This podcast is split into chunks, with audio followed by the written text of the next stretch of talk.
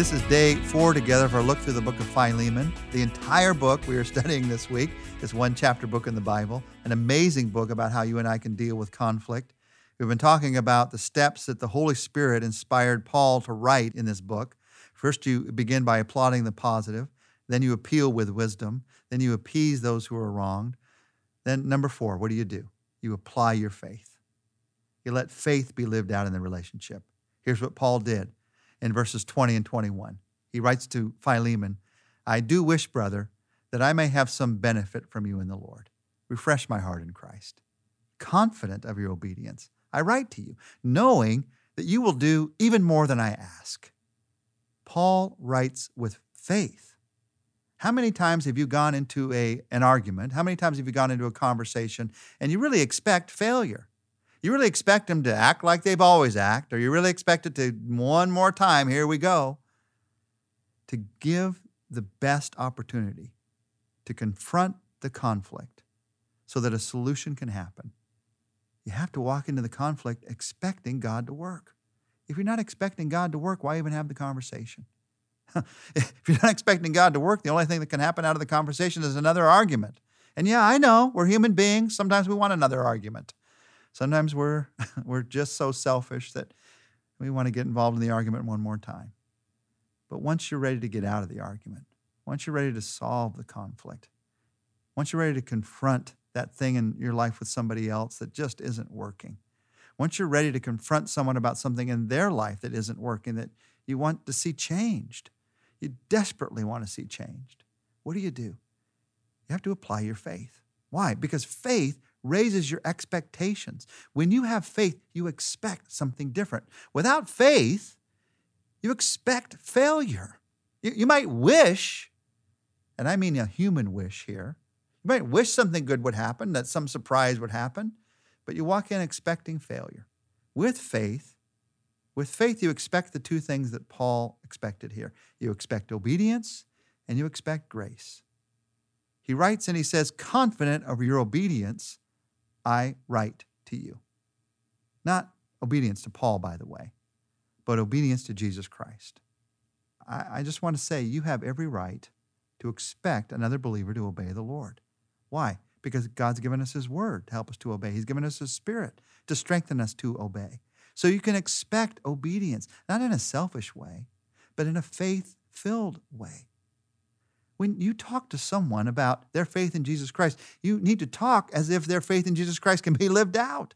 If not, why talk about it at all? So you expect obedience in this conversation, and you even expect grace. You even expect the more that only grace can do. Paul writes and he says, You know, I, I expect even more. I know that you'll do even more than I am asking here. Grace is that even more. Grace is not just keeping the letter of the law, that's the law. Grace is going well beyond whatever law or command God has set to live it out in our hearts because of who He is. That is grace. So, faith, you walk into the conversation applying your faith, raising your expectations, speaking, expecting obedience, expecting grace. Faith, here's what faith does it does what Paul talks about in these verses faith refreshes your heart. And if you want to solve a conflict, you know this. You need a refreshed heart. Maybe Maybe it's a conflict you've been having with somebody, it's been going on for a long time, and you just can't seem to get to the right conversation. Or maybe it's been something you've been trying to get through to a friend for a long, long time. You know they're headed the wrong direction. Maybe it has to do with some habit in their life. Maybe it has to do with some relationship in their life that's going wrong. Maybe, maybe you can see them slowly but surely walking away from their faith. And you've tried to confront it again and again and again, and you just can't seem to get there. What you need is a refreshed heart. Without your heart being refreshed, you're not going to be able to have the conversation with a sense of faith. So Paul writes, and he asks for that even from the one that he's talking to, even from Philemon. He says, Give me some benefit. The word there is actually usefulness. The word there is Onesimus. It's the name of this slave that has run away. Give me some usefulness, some benefit. Give me some Onesimus. Paul is writing to Philemon as I'm sending Onesimus back to you. How is this benefit going to come? This Onesimus? He says it comes as you refresh my heart in Christ. One of the most refreshing things is to see Jesus Christ work in people's lives. I love to see him work in people's lives. I love to see changed lives, to see his love evidenced in somebody's choice. That I would choose something different now because of who Jesus Christ is. I would choose character over the easy way out because of Jesus Christ.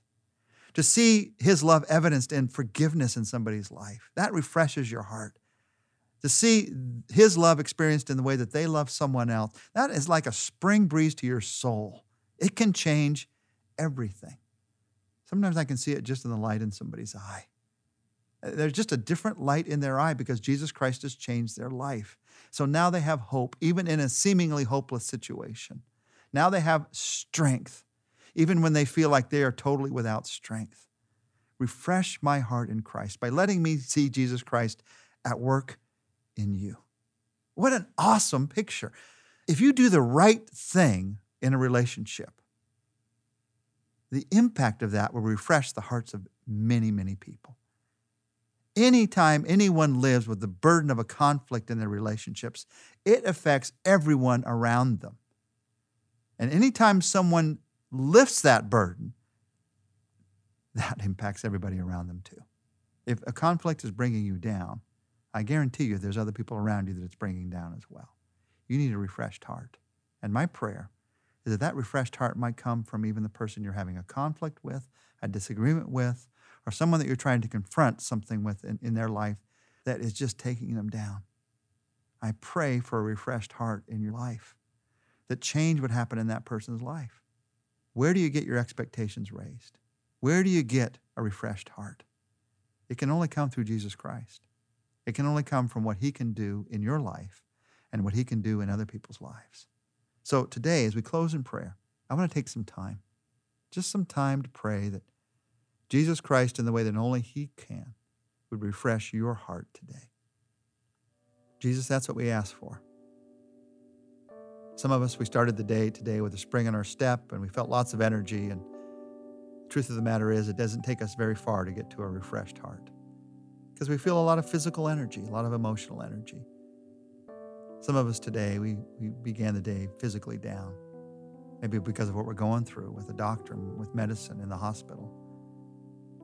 Some of us, we began the day emotionally down because of what a friend is going through, because of what a son or daughter is going through, or husband or wife, because of what we're going through. Maybe choices that someone else is making that's tearing their life apart, or choices that I have made that is that are now hurting other people. And Lord, we need a heart that's refreshed. I pray for the miracle of a refreshed heart. Through the presence of your Spirit in our lives, that you would refresh our hearts right now. Give us the spark of hope that only you can give. And then I pray, God, we ask for the even more personal miracle of seeing that spark of faith of life in someone else. Maybe even the person that we're having a conflict with, maybe even the person that we're having a, a disagreement with or we're needing to confront. Let us see change begin to happen. God, you know how we need hope. And you know how hopeless we, we become when we depend only on ourselves or only on our circumstances. So today, this day, Jesus, help me to choose not to look at my circumstances, but to look at you. Help me to choose not to look within, but to look up. Help me to choose not to look at the past, but to look at your future. Jesus, I can't refresh my heart. I can do a lot of things, but I can't refresh my heart. Not truly, not deeply, not eternally. You can. So I pray. I pray by faith, even though I don't feel that it could happen, maybe. I pray by faith that you would begin to refresh my heart today. And I ask this, Jesus, in your name. Amen.